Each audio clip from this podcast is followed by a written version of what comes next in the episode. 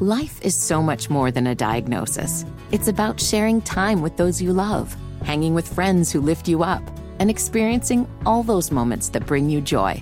All hits, no skips. Learn more about Kisqali Ribociclib 200 milligrams at kisqali.com and talk to your doctor to see if Kisqali is right for you. So long live singing to the oldies, jamming out to something new, and everything in between.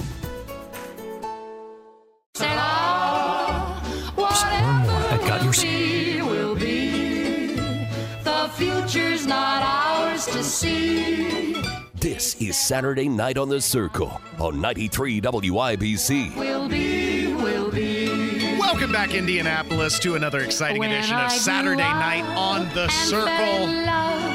Feels like it's been ages since I've been in the studio to do a show, but I am thrilled to be here once again because there's so much to cover in the news, from the official Trump arrest and his mugshot to the first official Republican primary debate, which we'll be delving into, along with Donald Trump's interview with Tucker Carlson, which I thought was a little bit of a snooze fest. We'll see if you agree. I selected some highlights from their exchange. Thanks for tuning into the show.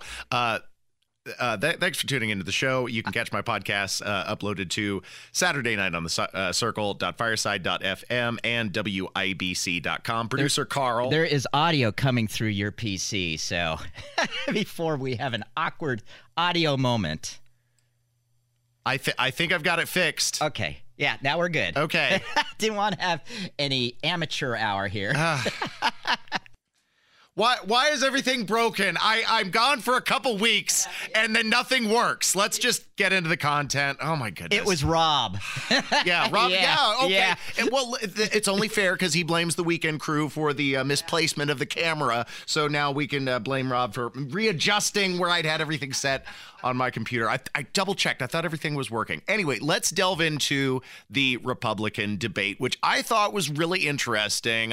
Ultimately, I'm kind of glad that Donald Trump didn't show up because it gave other candidates an opportunity to shine. One in particular, Vivek Ramaswamy. This isn't that complicated, guys. Unlock American energy, drill, frack, burn coal, embrace nuclear.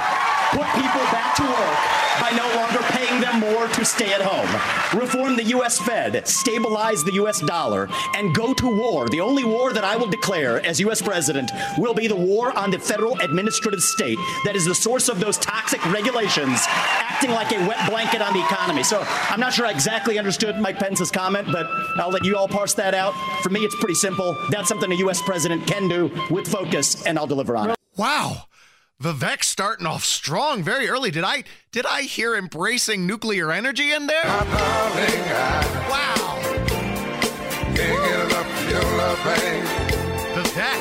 he's got it going on. Girl, I don't know why. Can't get enough for your love, babe. This guy was kind of a cringe fest, rapping at the Iowa State Fair, hadn't paid him much mind, thought he was a far outlier, but he brought the fire to the first Republican primary debate. Caught me completely off guard, but I was really pleased, and he drew the fire from other candidates there, including Mike Pence, who tried to say that this was an amateur hour, and it backfired on that wet blanket. Now is not the time for on-the-job training. We don't need to bring in a rookie. We don't need to bring in people without experience. Listen, we need to bring people. And similarly, we don't need to bring a tepid conservative back into the office. Mike Pence not moving the needle. Similarly, Chris Christie also drew some attention to Vivek and compared him with Barack Obama because he borrowed a couple of Barack Obama's lines in the debate, which I thought was interesting. The skinny guy with a funny last name, and also the references to, like the 1980s called They Want Their Foreign Policy Back, Communism is Dead, et cetera, et cetera. Chris Christie, of course, comparing him with Obama. I've had enough already tonight of a guy who sounds like ChatGPT standing up here. The last person in one of these debates, Brett, who stood in the middle of the stage and said, "What's a skinny guy with an odd last name doing up here?" was Barack Obama, and I'm afraid we're dealing with the same type of amateur standing on stage tonight. Come on, give me a hug. Give me a hug just just like you did to Obama. The same type of amateur. And you'll help elect me just like you did to Obama, too. Give me that damn hug, brother. The same type of amateur. Hold on. That was a sick burn, wasn't it, Producer Carl? You catch that? You know, yeah, it's amazing because during Sandy, it was Hurricane Sandy, that Christie was giving hugs to Obama. Yeah, and it played well in the media in an election year and is credited for one of the reasons that Barack Obama ultimately won. So, yeah, it was a great comeback from Vivek to Chris Christie, who also had an... Look, obviously crime in particularly Democrat-controlled cities is outrageous and one of the more pressing problems facing America right now. I'm not sure Chris Christie's proposal would fit the bill. You got to start somewhere, but he's essentially proposing a federal overtake of local prosecution, which also is, I suppose, something that was proposed by Joe Hogsett due to the inaction of Ryan Mears locally. But here's Chris Christie's idea. The problem is that these prosecutors in these localities in the states are refusing to do their job and to arrest violent criminals. So what a President Christie would do is appoint an attorney general who would instruct each of the 93 U.S. attorneys that they are to take over the prosecution of violent crime in every one of those cities that are failing to do so. We have plenty of room in the federal prisons to lock up these violent criminals and clean up what's going on all across this country in these individual cities. The underperformers of the debate, I thought, were without question Asa Hutchinson, snooze fest, Doug Burgum, Doug who went nowhere. He had that silly anecdote, like he wasted more, you know, a bunch of money to get up on that stage, giving out, what was it, $20 gift cards to people who would make a donation to his campaign. Wasted a bunch of money to be there just so he could trot out that line. Oh, well, you know, they said break a leg in Milwaukee. I didn't know it was going to be literal, like, because he had that accident the night before the debate. And potentially wasn't going to be able to come, but that just wasn't the moment. I felt that, like, the line fell flat and there were more important things to talk about. The audience was also quite lively. They were interactive, shall we say, with the comments and propositions being made by the candidates, which I thought was another strength of the debate. There was a lot of crossfire, a lot of discussion of ideas and policy positions, and not just the hot takes, which I liked. But at one point, Brett Baer actually had to turn around and chide the audience like a bunch of children in the back of a minivan, which was hysterical. You make me laugh because you sit here in an answer You sit here and answer.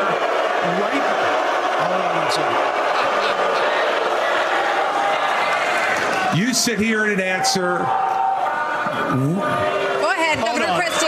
Hold on, Governor Christie. Hold on. Well, so listen, the more time we spend doing this, the less time they can talk about issues you want to talk about. So let's just get through this section. Boom. Roasted. Got the chatter from the peanut gallery. I agree. I mean, you know, to a certain extent, it's nice to have feedback, but there was a moment where it became counterproductive, and I think the audience realized that, and they restrained themselves, and fortunately, we got on track after that. The overall winner, I want to say, was Vivek. I came in expecting DeSantis to perform better. He kept circling around to his experience as a governor in Florida, which I thought was the right message, but ultimately, his communication and delivery, I thought, fell flat. And of course, now there's that meme of him making a silly face and kind of a weirdo grin, which is... It's stupid that silly stuff like that will sink a campaign, but it absolutely does. And to a degree, politics is a game of expectations. And being that he has underperformed, now the zeitgeist has shifted, I think, maybe to Vivek. We'll see how it goes in future debates. Now, of course, the presumptive nominee and overall winner, Donald Trump, he's far and ahead, polling above the other Republican nominees. So in many ways, they were debating for the runner-up position. He had what I felt was a rather lackluster interview with Tucker Carlson. There were a few interesting moments from that, but Tucker Carlson asked the question about whether Donald Trump believed that Epstein killed himself. And I was kind of surprised by the Trumpster's response. Do you think Epstein killed himself sincerely? I don't know. I will say that, you know, he was a fixture in Palm Beach. Yeah. I don't know what Barr said about it either. I have no idea what he said. What did he say? He killed himself, probably? He said he killed himself and that they were going to do this investigation. They never did the investigation. It's never been public. Well, and they hid it. And, like, why are they doing that? Do you think it's possible that Epstein was killed? Oh, sure, it's possible. I mean, I don't really believe. I think he probably committed suicide. He had a life with, you know, beautiful homes and beautiful everything, and he all of a sudden he's incarcerated and not doing very well. I would say that he did. Look, I think it was an irrelevant question, but Donald Trump being the meme king president, there's only one correct answer when asked, did Epstein kill himself? And it's no, Epstein didn't kill himself. So a little bit surprised by that. Of course, Tucker Carlson also used the opportunity to air some grievance with Chris Wallace. When I debated him, I said, how come, and this was in front of probably not a friend of yours, Chris Wallace, he was the moderator. Not a friend. I said, why is it he wants to be Mike, but he doesn't have the talent? It's one of those bitchy little man. He wanted to be his father, but he didn't have the talent of his father was great. He's father. A little fussy man. Can you believe that? Yeah, I mean, some low blows to Chris Wallace. I guess there is a little bit of tension between the former co-workers there. Donald Trump, of course, also talking about the really ridiculous indictments he's facing right now. The Democrats have grossly overplayed their hand, which leads me to suspect that this is, it's got to be intentional. They have to understand that they're elevating his prominence within the Republican Party and hedging their bets that they'll be able to beat him in the general election. But yes, he did mention the indictments. I got indicted 4 times. All trivia, nonsense, bull. It's all bull. It's horrible when you look and you look at what they're doing.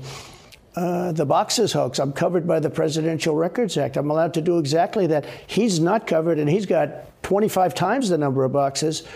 And he's got them stored in Chinatown. He's got them stored in a flimsy garage underneath his Corvette at Penn. And by the way, at Penn, he gets millions of dollars. China pays this guy millions of dollars. See, I think he's the most corrupt president we've ever had.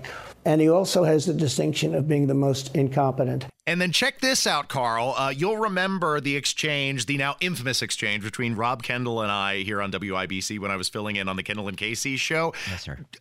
Tucker Carlson asked the same question that I did, and he didn't get in trouble. Check this out. So if you're saying they stole it from you last time, why wouldn't they do the same this time? Oh, well, they're going to be trying, yeah. And not only me, you know. Look. DeSantis is out. I think he's gone. So he was at a level.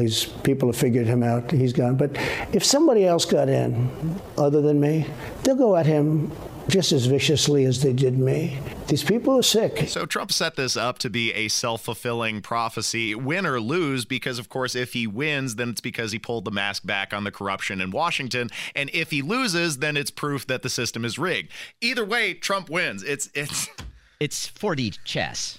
It's brilliant. I wouldn't call it brilliant, but it is very interesting. Thanks for listening to 93 WIBC Saturday Night on the Circle. Sorry if we've been moving a million miles an hour on this, but I had a lot of sound that I wanted to get through and still a lot of sound to get through. I hope you'll stay tuned for the rest of the show on 93 WIBC. Birds that jingle, jangle, jingle, jingle, jangle, as I go riding merrily along. Jingle, jangle. You're listening to Saturday Night on the Circle on 93 WIBC. And that song. Thanks for tuning into the show, Indianapolis. Of course, we just got done doing a deep dive on some of the highlights from the first Republican debate, as well as the conversation between Donald Trump and Tucker Carlson. So after a heavy conversation, I thought maybe we would take a side tour, detour, if you will, into the world of entertainment. Of course, Christopher Nolan's epic biopic Oppenheimer getting ready to wrap up its theatrical run, at least in IMAX theaters. It was extended through the end of August. I originally saw it on standard cinematic aspect ratio, but I'd kind of like to see the IMAX experience. Have you seen Oppenheimer, Producer Carl? I have not. Okay. But I want to. Check it out, man. It's really good. It's really interesting. Yeah. It's something you should see in a theater. A lot of the experience is attributable to, I think, the soundscape. The sound design is really phenomenal. The cinematography, of course, is good. It's competent. It's shot by Christopher Nolan. The plot, I thought, was somewhat convoluted, but it really conveyed the essence of who Oppenheimer was. I thought it was great. I recommend you go check it out, Producer Carl. And I want to see it again and check it out on the IMAX. It'd be worthwhile. My experience with IMAX is that it can get sick, but this is not that type of movie. Well, I mean, it's so clear and things are moving so fast. I guess if you have motion sickness, I never thought about that. I don't. Do you I've seen an IMAX where you're on a roller coaster, and you can definitely get sick by doing that. Oh, I'd never go to see like a Final Destination at IMAX. Yeah. Now, I bring up Oppenheimer because I caught this on Twitter where this unhinged wife was talking about her game plan with hubby of how to handle the sex scene in Oppenheimer. You aware of this, Producer Carl, where Florence Pugh and the guy who plays the main character, his name escapes me, they have a very awkward sex scene, and here's this wife talking about how they handled it. So essentially, what we did was, when the scene came up, when things were happening, he literally closed his eyes and laid his head on my shoulder, like, if this is my shoulder, like, this is my shoulder, like this, and then I would just like let him know whenever it was over. And it literally, I will tell you what right now, took nothing away from the story. Him not looking at the screen did not change the storyline, did not change anything. Have a plan and talk about it before you go. Take the testicles out of the purse, lady. My goodness. Boy, they must have a really exciting love life at home. Now, I will say, since we're talking about the sex scene, I thought it was really kind of funny and out of place, and I'm glad I had this part spoiled for me because I would have bust out loud laughing in the theater. They're, you know, shagging. He's shagging this communist, and she's like, "Read Sanskrit to me," and he busts out with the now infamous quote about "I am become death," like reading it across her chest. Like, what is going on with this scene, Chris? This is a very odd directorial choice, Chris. I'm not. But that said, obviously, she seems a little unhinged.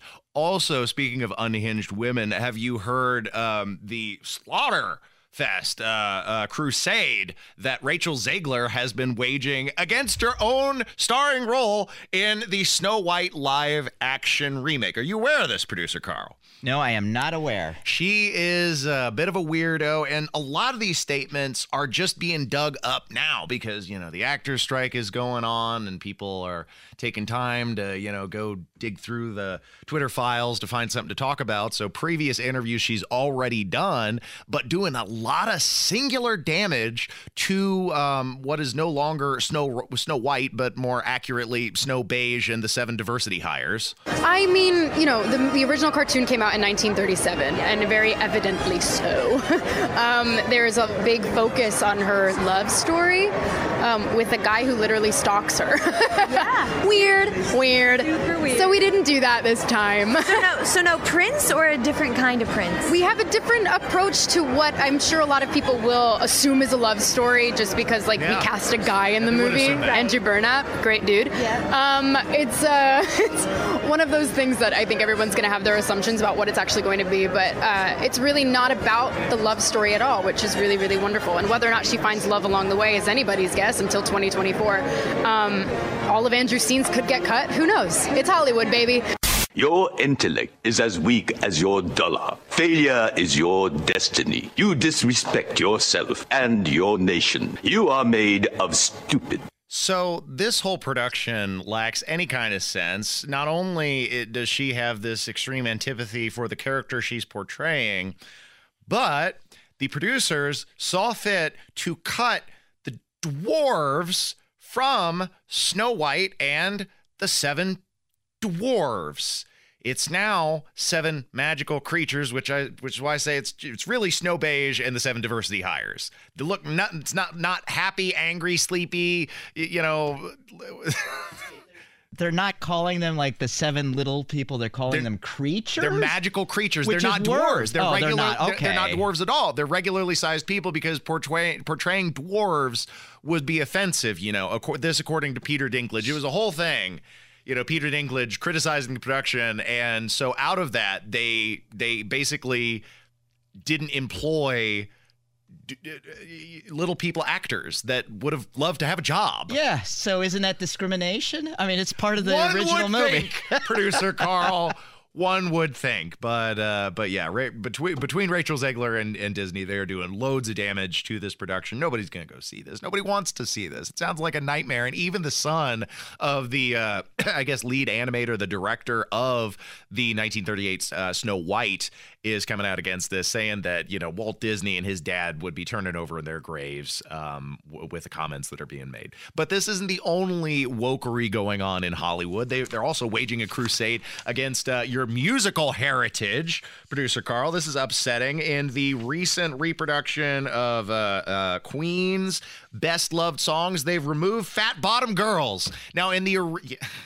Yeah, I know. This is crazy. Now, in the original, what was it, 1981 Greatest Hits album, that was number 4 on the list. It's sitting right next to Bohemian Rhapsody and We Will Rock You. You know, it's higher than a bicycle. You know, it is a Queen Greatest Hits, but it's too offensive for modern audiences, you understand? So Snippy Snip gets cut.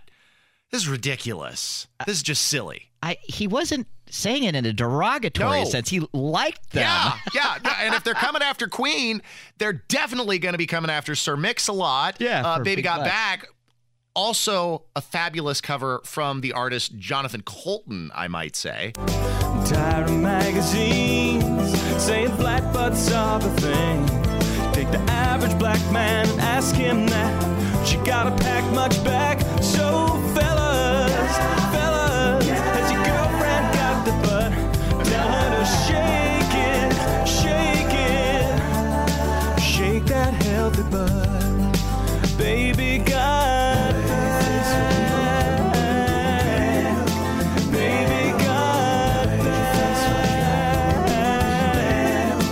baby got that, baby got that. Best cover of that song ever. Enjoy it while you can, because the wokies are coming after you next. Nothing is safe in their cultural crusade, and that's why they got to be defeated. That's why I thought it was really cool. Vivek Ramaswamy addressing it directly in the debate. Check him out. I thought it was neat. Vivek Ramaswamy winning, in my opinion, the first presidential debate. Of course, we got a long way to go until the primaries are finalized, and I hope you will join us every step of the way. Thanks for listening to Saturday Night on the Circle. Hat tricks coming up next. Stay tuned. Hey guys, thanks for listening to the Saturday Night on the Circle podcast. Be sure to catch us live every Saturday night from 7 to 9 Eastern on 93 WIBC Indianapolis, and watch us on the YouTube live stream where you can comment live with other fans. Life is so much more than a diagnosis. It's about sharing time with those you love, hanging with friends who lift you up, and experiencing all those moments that bring you joy. All hits, no skips. Learn more about Kisqali Ribociclib 200 milligrams at kisqali.com and talk to your doctor to see if Kisqali is right for you. So long live singing to the oldies, jamming out to something new, and everything in between.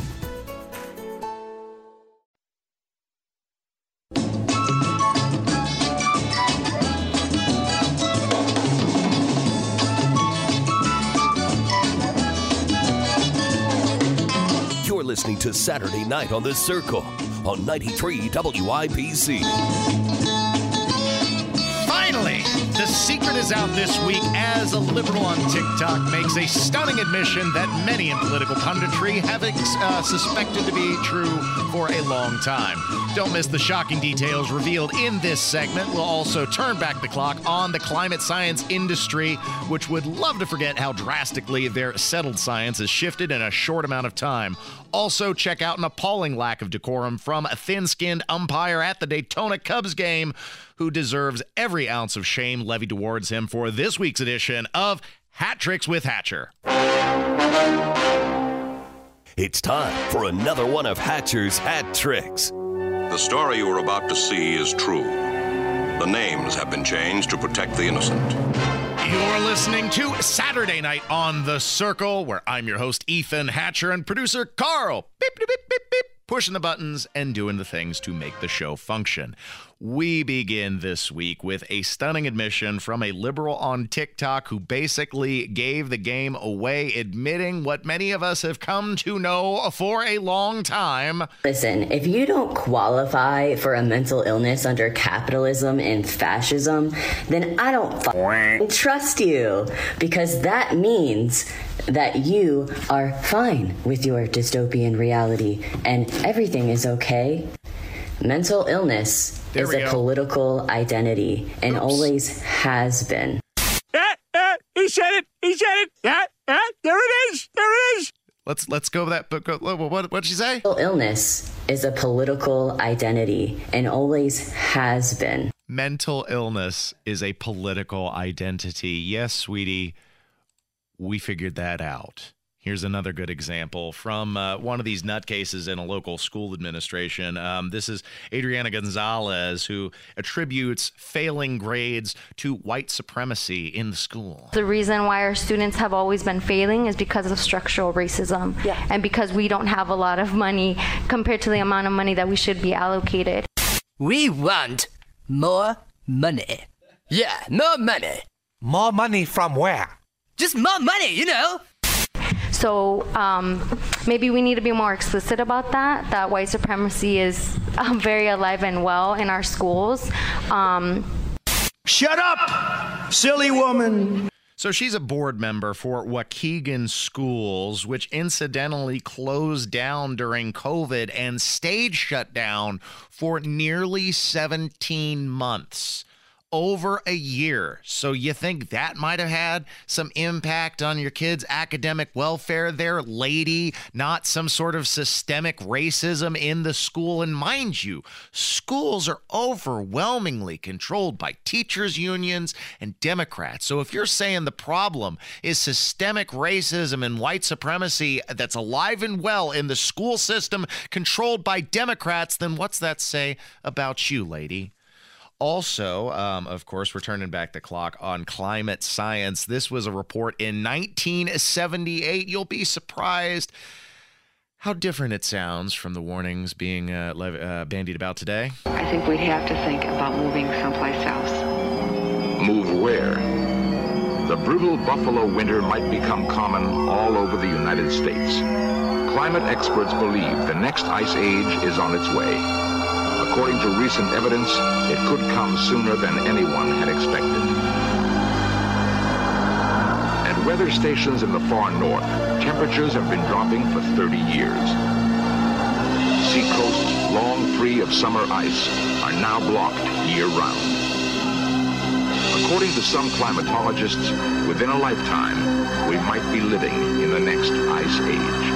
And this just shows how media and science manipulates the narrative. I mean, look at that, the scary music they had going on in the background, you know, try and basically hijack your emotions and your emotional response, but saying something completely in opposition to what is now considered settled science today, you know, global warming and the extreme climate shift, yada, yada, yada. Obviously, it was an ice age 50 years ago, so it doesn't seem like the science is very settled at all. And here you have morons, macaroons, blocking streets and preventing people from going to their jobs in protest of this, you know, impending climate doom as they see it. Here's a hero of the American roadway dragging these idiots, these knuckleheads, out of the road so that way she can get to her job. Excuse me.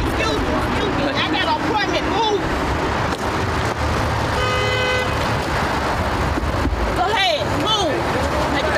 It's on my way. Go ahead, turn and move. Come on. I got an appointment. Move. Yeah, we have traffic stop. We gotta be at, I don't give a little bit. Come on. Y'all holding me up. I gotta get job. We have traffic. I need to go to the hospital. I need to go, alright? Man, this is how you guys get killed. Right? This is not the way to do this. Not doing anything about the climate is gonna get people killed. You are so dumb. You are really dumb, for real. Now, see, the mistake the other guys made was trying to reason with them. Like, these folks are super gluing their hands to the pavement, and they're trying to reason with them. Like, no, just push them out of the way like that gal did. She had the right idea, and that's how they need to be handled every time. And I'll tell you another person who gets it is this little Australian kid who caught the news team totally by surprise for his segment. A vegan and a vegetarian are jumping off a cliff to see who hit the bottom first. Who wins? I don't know. Who wins? Society. We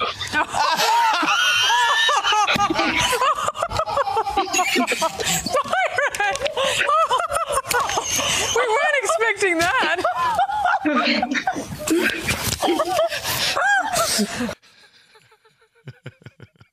Little man has a savage sense of humor, just sardonic to the extreme degree, and I love it. I love it. That's great.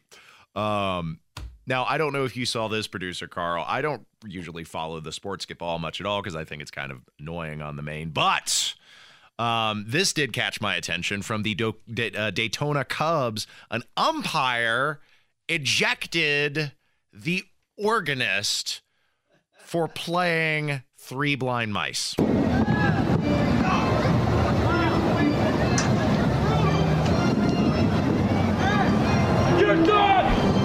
Up, Harper just got tossed.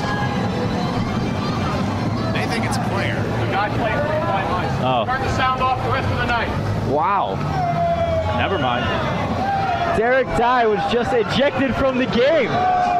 Derek Dye was ejected from the game. Boo this man!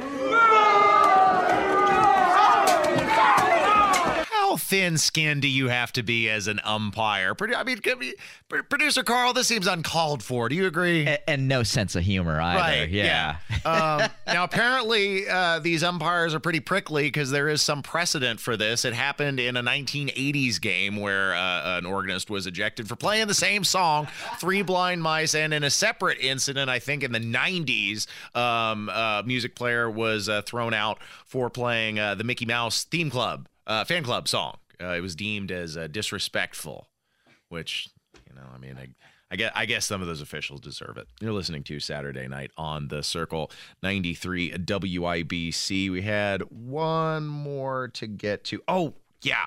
This is a couple weeks old at this point, but it still really bothered me. I'm sure you saw the footage of those Stockton, California store clerks who just beat the crap out of this lowlife who was shoveling just loads of cigarettes into a garbage can to haul off, and they beat the snot out of him with some sticks.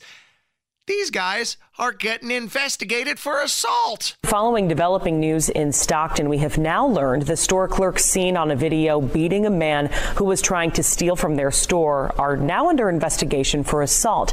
So here's how it all started. The video shows this man going into a 7-Eleven in Stockton and emptying shelves of cigarettes into that large trash can. The video then shows the two clerks try to stop him before hitting him with a stick more than 24 times. The store clerks now say this man stole from their store 2 other times and threatened them. Stockton police say they are investigating the man who was beaten for robbery and the clerks for assault. I'm going to be honest with you.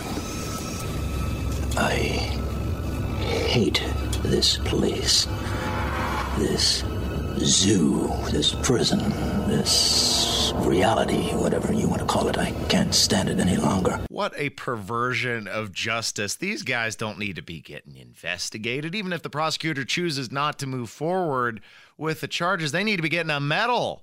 They need to be rewarded for fending off an attack on their store. What are you supposed to do? Just let whoever wander into the store and start shoveling off product? You know, yeah, well, somehow the DA is not ignoring their violence. They just ignore everybody else's violence. Another excellent point, Producer Carl. It's insane. And yeah, I hate this place. This is why I don't live in California. Good call.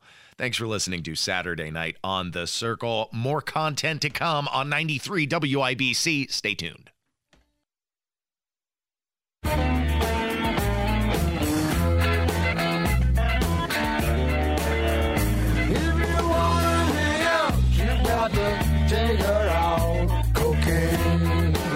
listening to Saturday Night on the Circle on 93 WIBC. Wrapping things up for the first hour of Saturday Night on the Circle. Thanks for tuning into the show. Now the question must be asked, how high do you need to be when you're already in a hot air balloon? Apparently, that wasn't high enough for one ill-fated pilot, a 62-year-old by the name of Nicholas Malinsky. Well, we are now finding out after a lengthy investigation. This crash happened a couple of years ago in 2021. They're now revealing that it was because likely he had cocaine and marijuana in his system while piloting this hot air balloon. Dr. Roxo, the rock and roll clown! I do cocaine! Yeah!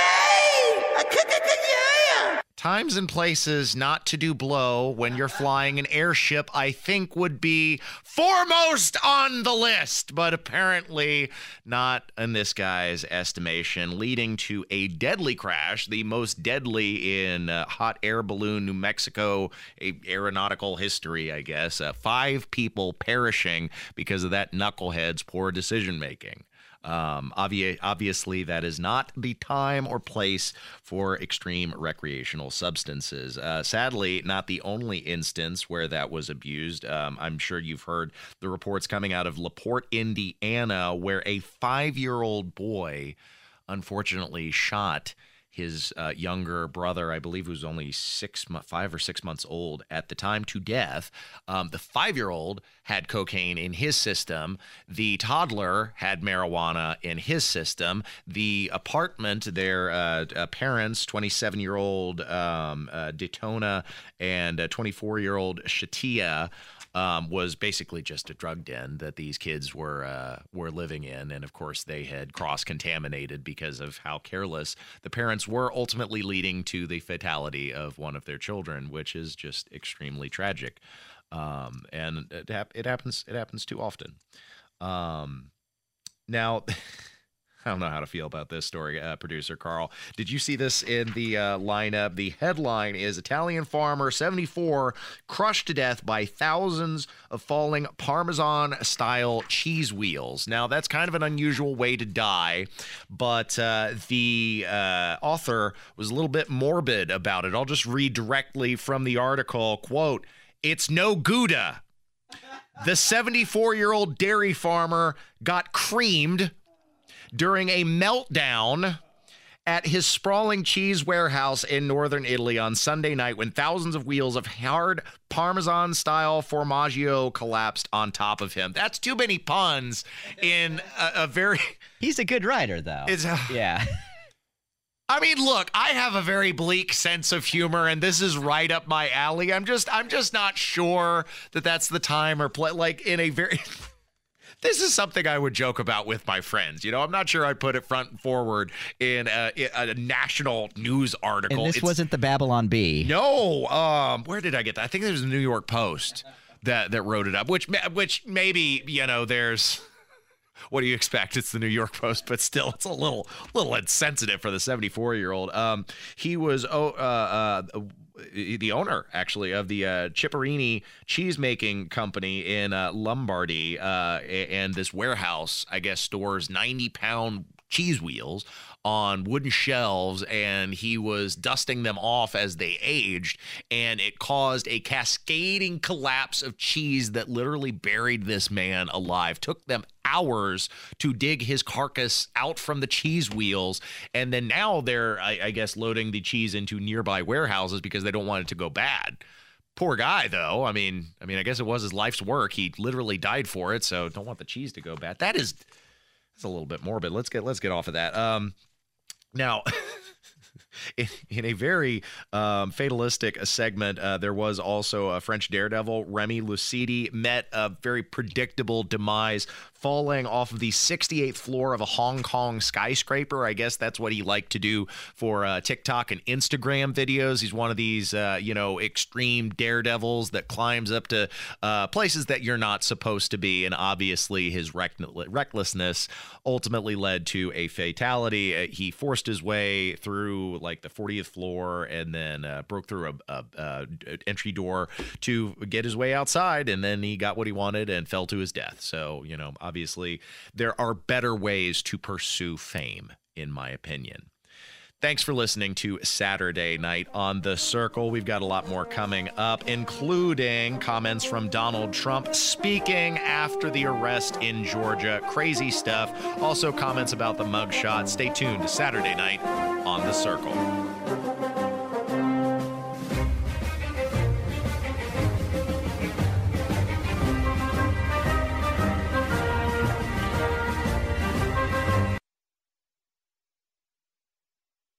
Hey guys, thanks for listening to the Saturday Night on the Circle podcast. Be sure to catch us live every Saturday night from 7 to 9 Eastern on 93 WIBC Indianapolis, and watch us on the YouTube live stream where you can comment live with other fans. Life is so much more than a diagnosis. It's about sharing time with those you love, hanging with friends who lift you up, and experiencing all those moments that bring you joy. All hits, no skips. Learn more about Kisqali Ribociclib 200 milligrams at KISQALI.com and talk to your doctor to see if Kisqali is right for you. So long live singing to the oldies, jamming out to something new, and everything in between.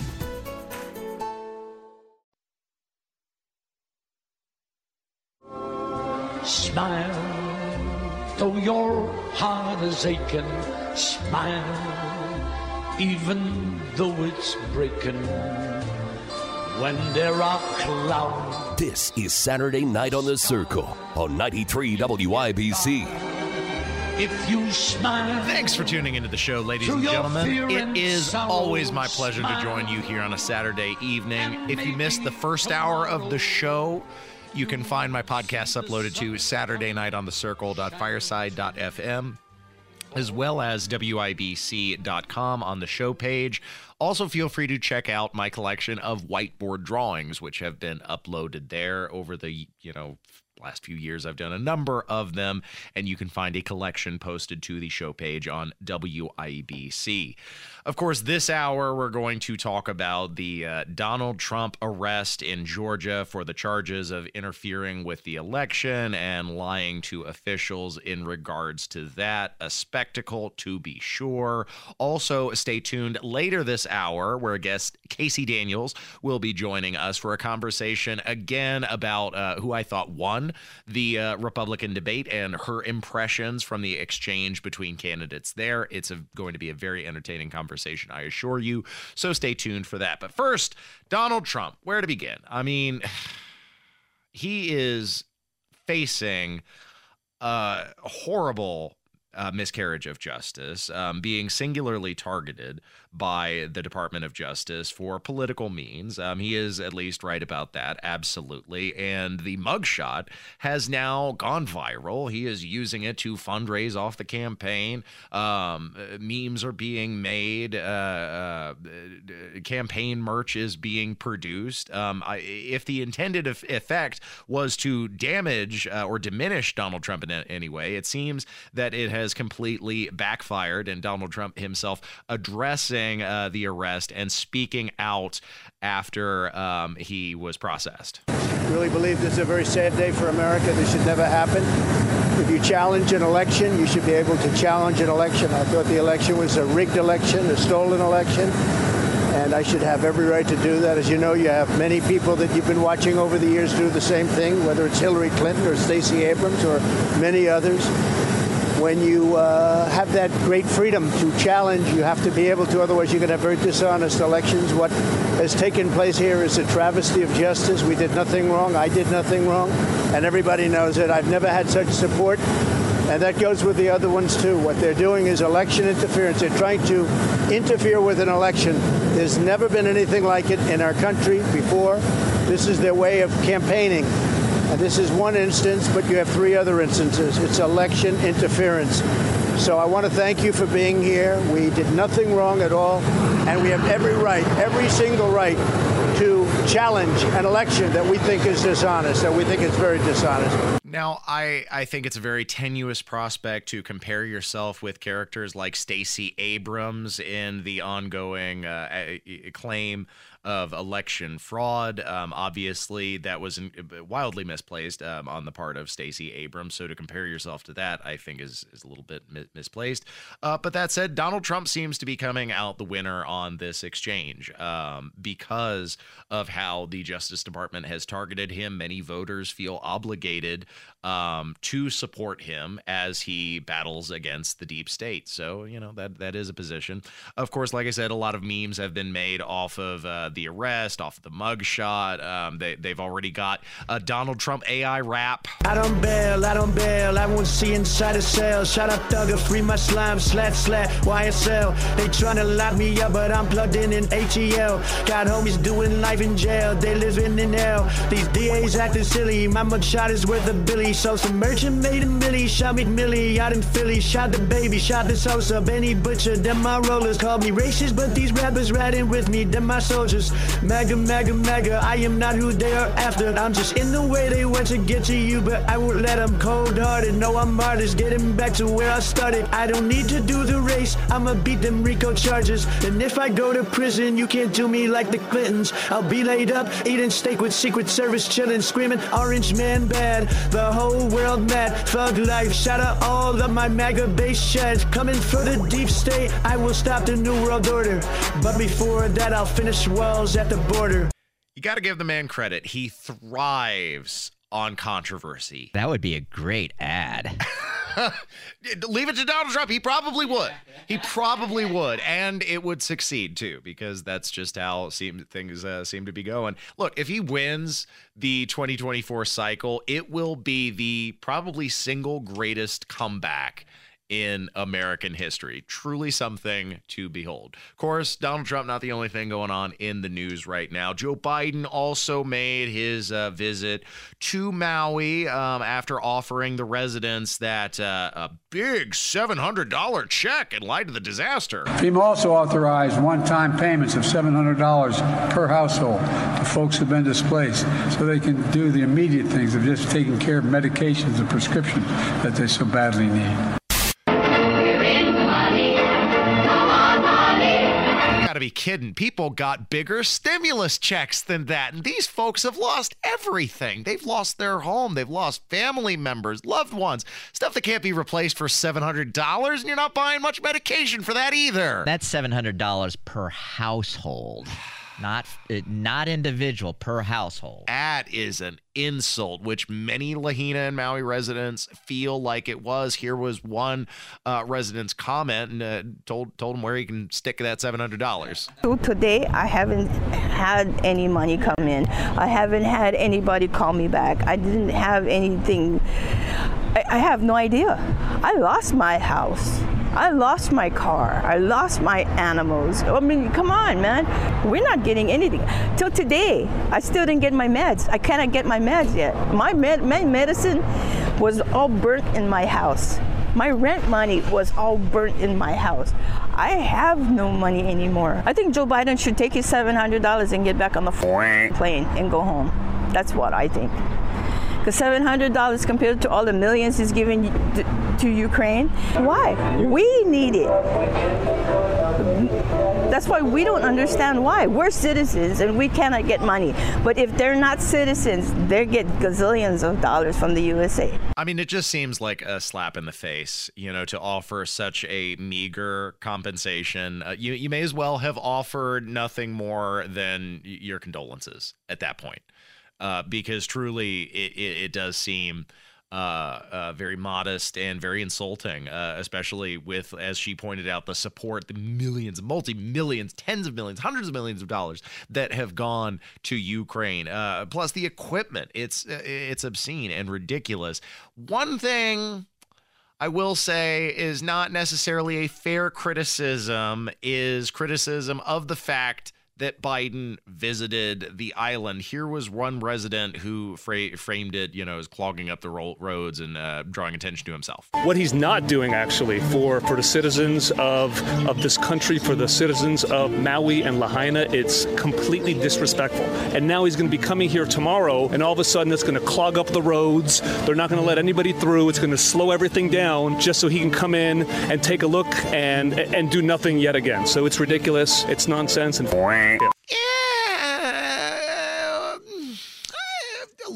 Joe Biden is definitely a schmuck and a failure of a president, but we've also been criticizing him pretty hard for not visiting East Palestine. I mean, if you go on RNC Research on the Twitter feed, I'm not calling it X.com, stupid name, on the Twitter feed for RNC Research, they've been keeping a track. It's been 200 days since the disaster in East Palestine and more than 175 since Biden promised that he would visit at some point, and still nothing. So, you know, look, you can't criticize him for both visiting the site of a disaster and not visiting the site of a disaster. At least he did the bare minimum effort, which, look, is what you can expect from Joe Biden. Look, he did the bare minimum, but that's not necessarily something we should be complaining about. And when he visited, he had a hard time staying awake. Did you see that video where he was falling asleep? Yeah, no, that was insulting. That was incredibly insulting. But again, in regards to East Palestine, here's Fox News again noting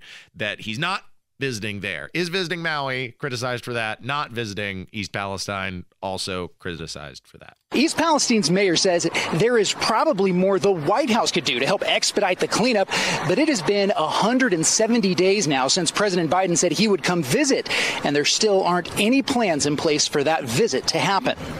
They're a no-show here, and you know they haven't been around and haven't really heard from them. But now that everything's calmed down, it would be nice to have him come, show that he cares about the village, and he can see what's actually going on. Right, because although obviously there's a lot more that Joe Biden could do, at least he showed up there. He did the bare minimum. Thanks for listening to Saturday Night on the Circle. We've got so much more to come, including coming up next, a conversation about the Hamilton Eastern Public Library debacle that has completely collapsed. And it's really interesting. And I'm going to connect that with a conversation from 1959 with one of my favorite people ever, the publisher president of Random House, Bennett Cerf, in a conversation he had with Mike Wallace about the same issue of censorship. So I hope you'll stay tuned for that discussion coming up next on 93 WIBC. Hey guys, thanks for listening to the Saturday Night on the Circle podcast. Be sure to catch us live every Saturday night from 7 to 9 Eastern on 93 WIBC Indianapolis, and watch us on the YouTube live stream where you can comment live with other fans. Life is so much more than a diagnosis. It's about sharing time with those you love, hanging with friends who lift you up, and experiencing all those moments that bring you joy. All hits, no skips. Learn more about Kisqali Ribociclib 200 milligrams at KISQALI.com and talk to your doctor to see if Kisqali is right for you. So long live singing to the oldies, jamming out to something new, and everything in between. We don't need no education.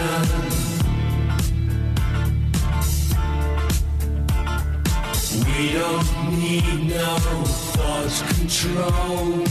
This is Saturday Night on the Circle on 93 WIBC.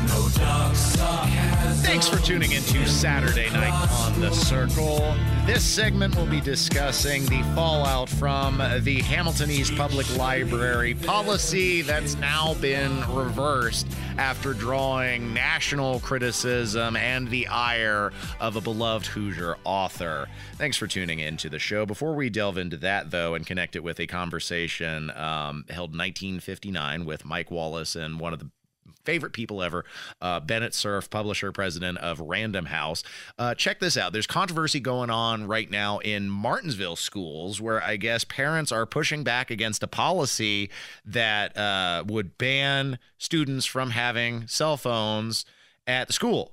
I agree, Producer Carl, this is ridiculous. As a product of the 90s, I grew up without cell phones. And of course, children in the early 2000s who had them were considered to be privileged, spoiled little brats who had no business having a Nokia, which it was at the time, Nokia at the time. You don't need a cell phone, kid. And it remains the same today. I don't think these kids need cell phones, especially since these things are no longer just phones. Yeah. They are basically miniature computers. You don't need to have those in the classroom. Sorry. And it's a distraction. Yeah. Too. Sorry, parents. And of course, they're, all kinds of, well, what about the school shootings? Like, What do you say to that? Because if you say, well, you know, it's not a problem, then you look like the jerk. But let's be honest, let's be real here. It doesn't, it's not happening every day, you know, and I'm not sure that even if it would happen at your school, that giving a little burger goblin a cell phone is going to make a difference in that scenario. Like, sorry. So I don't know. I think the parents are making much ado about nothing, but that's my take. I don't think you need to have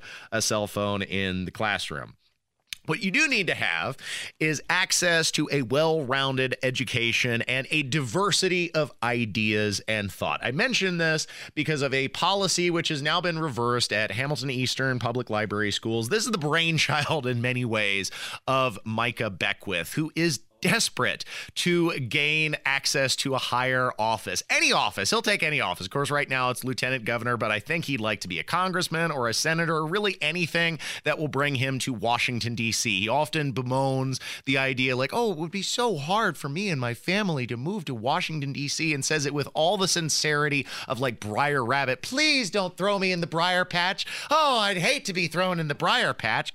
Guy just strikes me as a grifter, sorry. And this policy that is his brainchild has now blown up in his face. Of course, it seemed, you know, relatively innocuous. Let's be honest, it wasn't a book ban. They were playing musical chairs with the books. They're yanking books that had been approved for the young adult section of the library and transferring them to the adult section of the library on the grounds they had questionable material therein. Whatever, fine, okay, who's going to complain about taking the smut away, you know, from the children's section of the library? But he overreached. He overreached with this book from John Green, Hoosier author, The Fault in Our Stars, because it contained, horror of horrors, a sex scene where a heterosexual teenage couple mutually lose their virginity. That's not a problem. Like, okay, fine. You don't want your kid reading a book like that, but you can't tell me it's not pertinent and relevant to a teenage audience. Certainly something they're thinking about.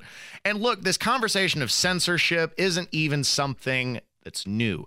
It's an old conversation, and the kind of characters who are out to moralize over your life are also not a recent invention. Here is Bennett Cerf, publisher president of Random House, in an exchange with Mike Wallace on the issue of censorship all the way back in 1959. So if you think that society has really, you know, run off the rails now, imagine the same conversation being held more than 50 years ago in the golden age of the American past. Last week, you told our reporter, you said this, one of the greatest threats facing book publishing, and the entire country for that matter, is censorship. Now, I think you'll agree that our bookstores are crammed with frequently lurid reading matter.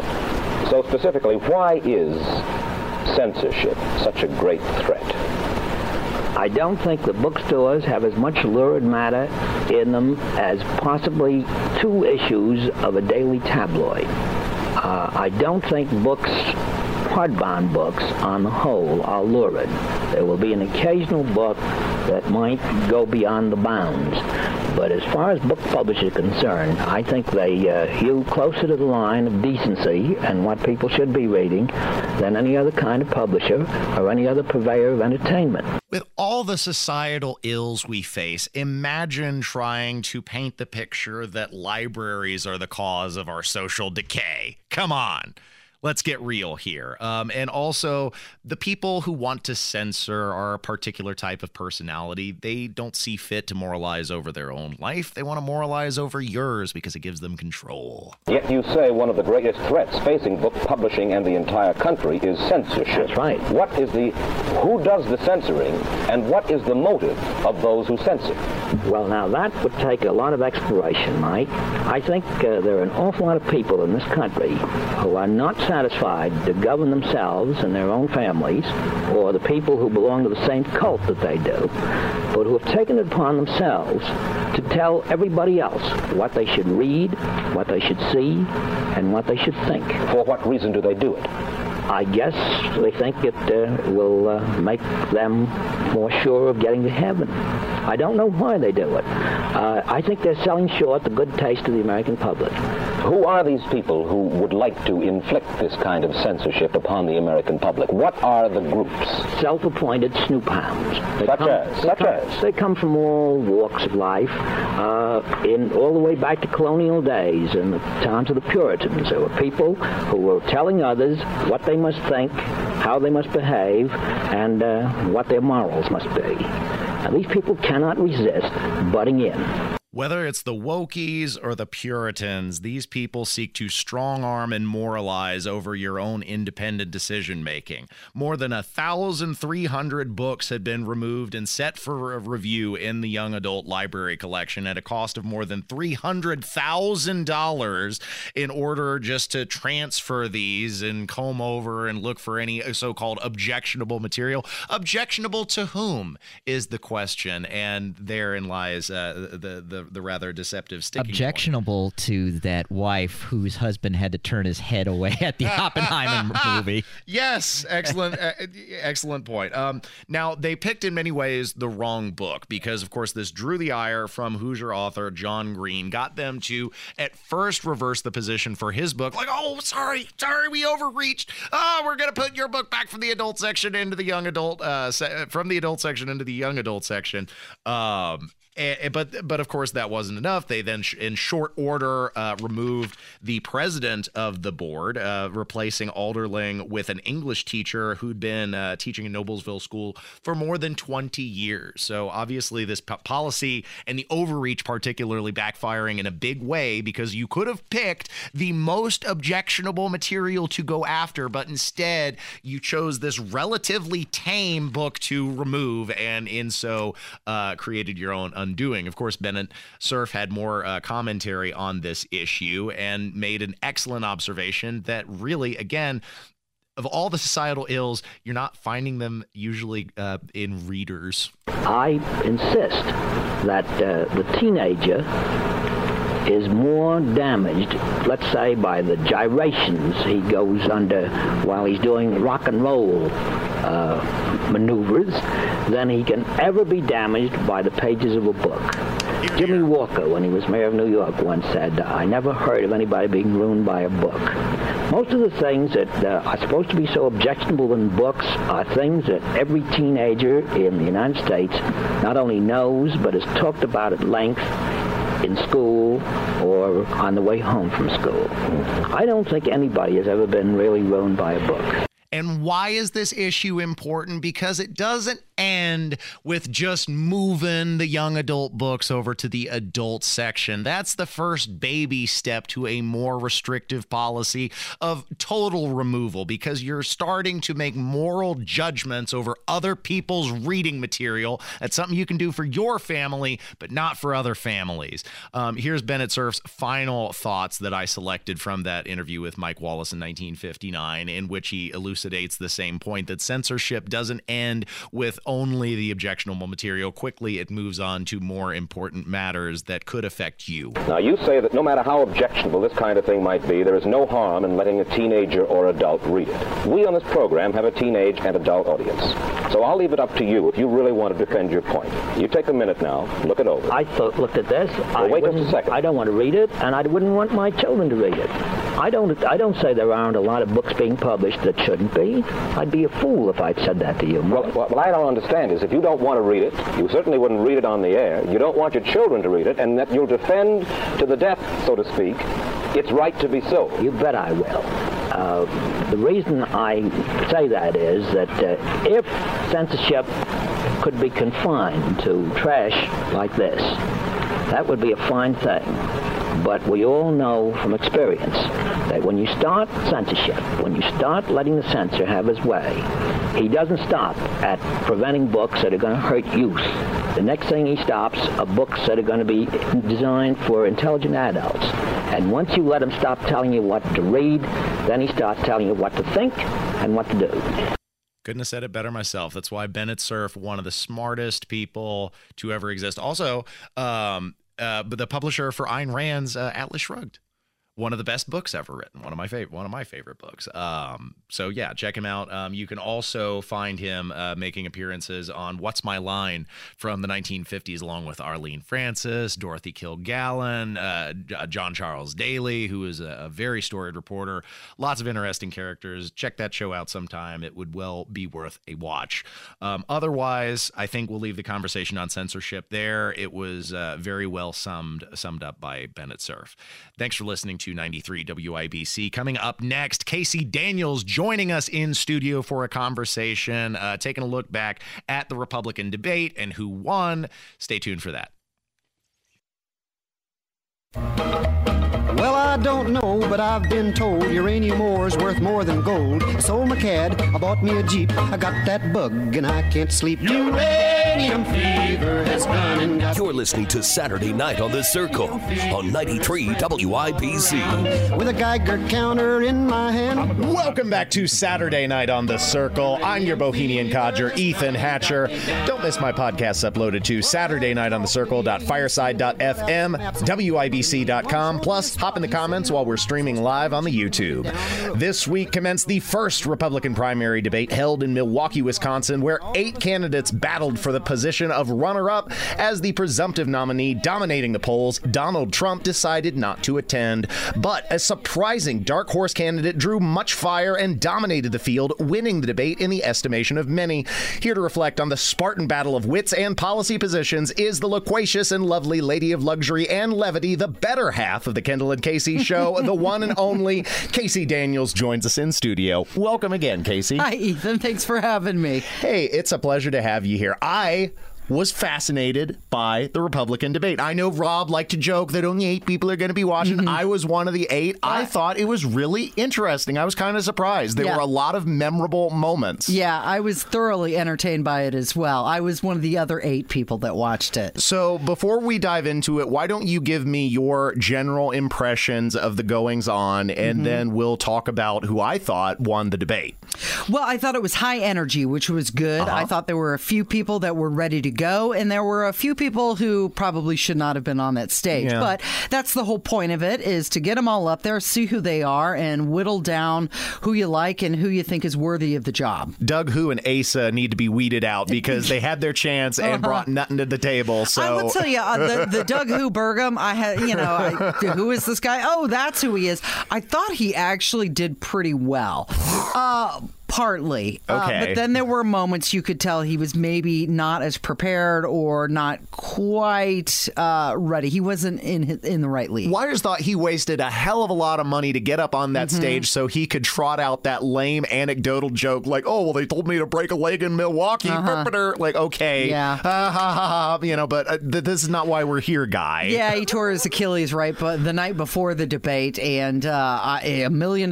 Yeah, you wouldn't have stopped me from being on. I would have been like, sit him in a chair. Whatever cortisone shots you need to hook me up with, I'm going to be on that debate stage. And he was, which was good to hear what he had to say. But I had zero expectations of Doug Burgum. So he did better than I thought he was going to do. Sure. Asa Hutchinson, next. That was just a waste of time and money and airspace for other people. Chris Christie performed as expected. Like I thought it was mostly airing grievances against Donald Trump. Yes, and that was the whole point. He needed to prove why he wanted to be president other than to beat up on Donald Trump, and I don't think he did that. Right. I mean, I thought he made a couple good points, but that said, he didn't energize me. He didn't draw me to his candidacy. I don't think he moved the needle. So it's time to move. Ethan, you don't want to be yelled at by a presidential candidate? Yeah.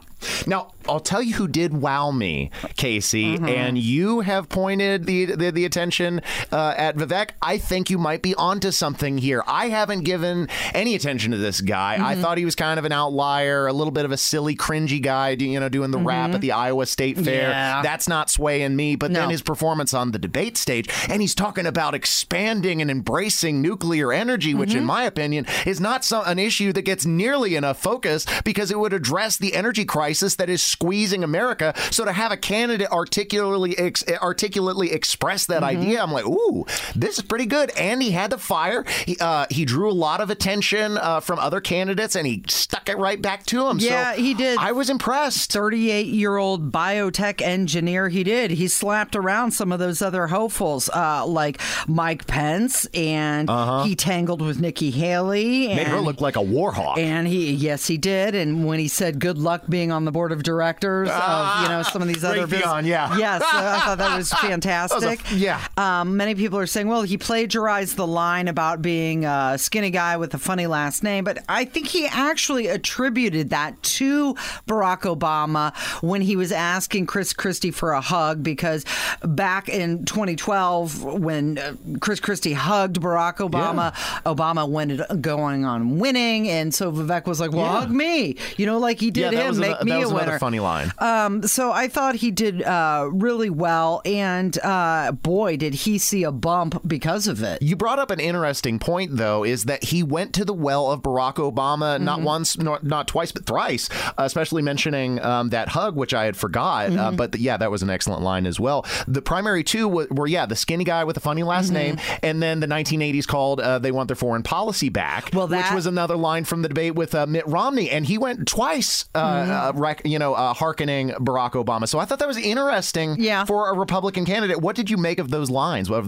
those moments? I thought they were okay, but I thought his best line was like what you said, talking about energy, drill and the fuel and the nuclear energy and everything. And he said that the only war that he would declare as president will be the war on the federal administrative state, and really beat up on Mike Pence about that. They really went toe-to-toe on that. And then he made Mike Pence look like a buffoon. He did, and then he got shot back at Mike Pence and said the USSR doesn't exist anymore. It fell back in the 90s. So I thought he performed really well. He came out like he was ready to fight. He knew what he wanted to say, and he said it.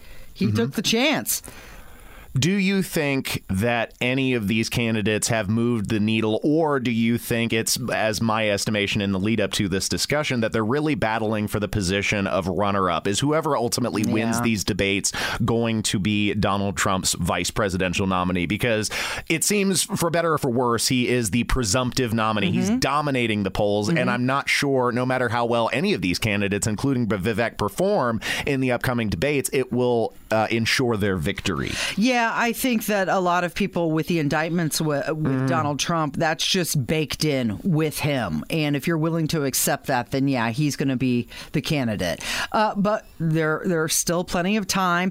Now, when it comes to Vivek, I haven't completely 100% vetted the guy. I know that there's going to be some questions. A lot of people had comments like he came across as smarmy and a salesman. And well, that's what he is. Yeah. He's not a politician. He's used to being in boardrooms with really smart people and selling. And so that's what he was doing when he was on the debate stage. I think a lot of people were struck at how smart he is. People have also been making digs at his background, something that in the live Twitter feed, Tony Katz pointed out during the debate, which is when he said that the other candidates are bought and paid for. Well, that was a dig at DeSantis being a super PAC, and he's saying using his own money. It's every candidate. And Tony Katz pointed out that in the past, Vivek has been the recipient of Soros funding. Now, that was because of a scholarship when he was 27. Okay, well, I'm not sure that scholarship and campaign donations fall in the same category, but it is an interesting point to note. I haven't looked it up. Scholarships come for two reasons. There's need-based and there's merit-based. If it's and obviously he had like $2 million in the bank. It wasn't need-based. But if you got that scholarship money because it was merit-based, what's wrong with that? I don't think it was an issue. It's just something that I'm pointing out that some people, in light of his bought and paid for comments, a tut-tut, you with this Soros connection. And it's not even George Soros. It's like a Soros family member. I think it's like his brother or something. Sure, and a lot of people are going to start going back and looking and reviewing things that he has said in the past. And he's said some pretty squirrely things in the past that I don't agree with. I mean, I don't agree with 100% of what he says, but he does start the conversation, and he's not afraid to start the conversation, which I think is good. Yeah, like you, I don't think I agree with 100% of any of the candidates. Right.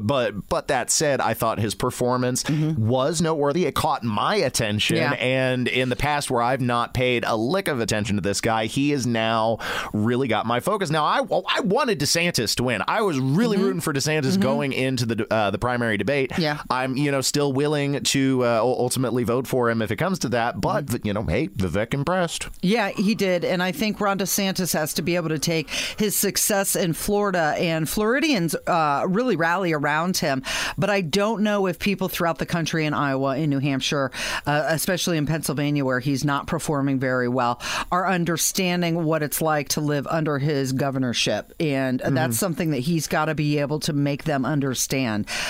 With Vivek, he got a lot of attention. Many people saying he won the debate. The new Washington Post poll came out and said actually it was DeSantis, like I think 29-26 is what they ranked it.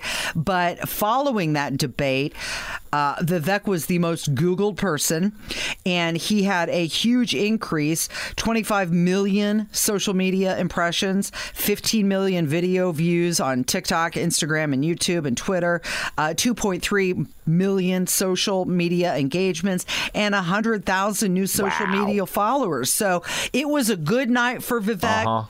It's talking points that he has been practicing for a while, and the reason that I am more familiar with him is because he has been putting out, I think it's over 50 different podcasts leading up to the debate. So he's had time to kind of hone his message. He's written books about this.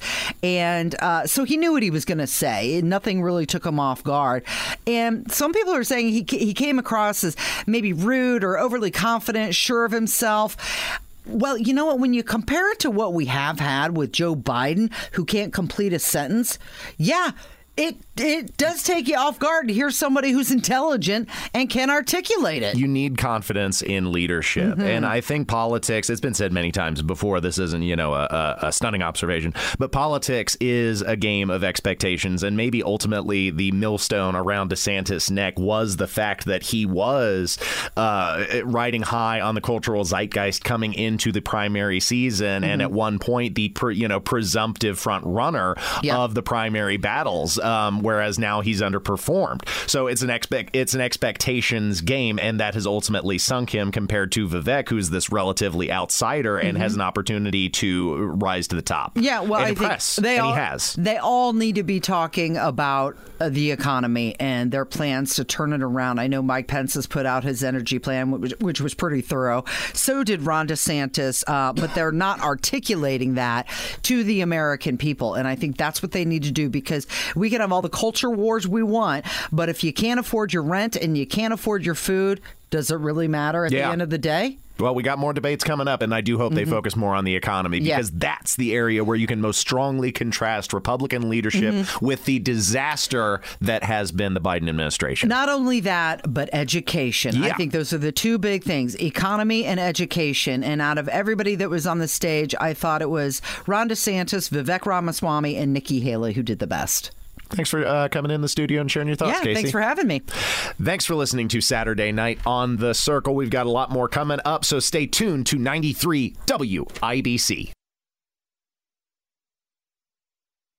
Hey guys, thanks for listening to the Saturday Night on the Circle podcast. Be sure to catch us live every Saturday night from 7 to 9 Eastern on 93 WIBC Indianapolis, and watch us on the YouTube live stream where you can comment live with other fans. Life is so much more than a diagnosis. It's about sharing time with those you love, hanging with friends who lift you up, and experiencing all those moments that bring you joy. All hits, no skips. Learn more about Kisqali Ribociclib 200 milligrams at kisqali.com and talk to your doctor to see if Kisqali is right for you. So long live singing to the oldies, jamming out to something new, and everything in between.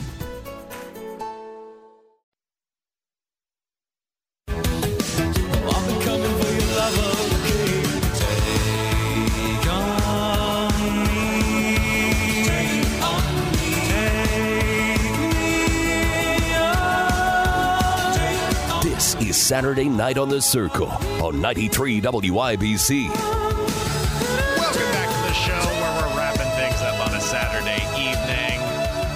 The State Fair came to a close this week. On Sunday the 20th, I had the opportunity to go several times this year and had a blast. The State Fair being one of the only things that I have strictly happy memories of. It's always a highlight of my year. Did you get the chance to go to the State Fair this year, Producer Carl? Yes, I did. Oh my God, what'd you have? Did you like to eat your way around the fair like I do?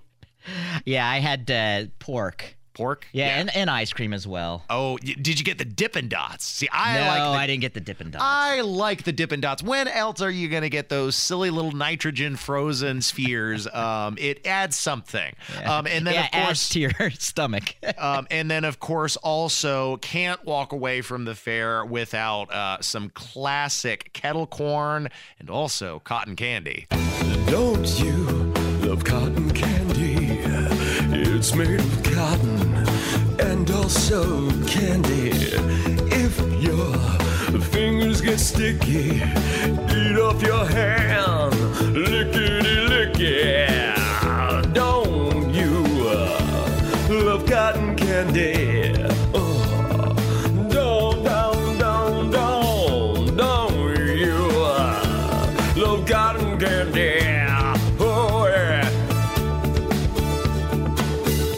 Always a classic at the State Fair. Attendance was up this year, although not as quite as high as 2013. They did have more than 837,000 attendance. Unfortunately, that brings us to a close, so I'll leave you with my parting words of wisdom. As always, wherever you are, whatever you're doing, whoever you're with, remember that life is a state of mind. See you next week.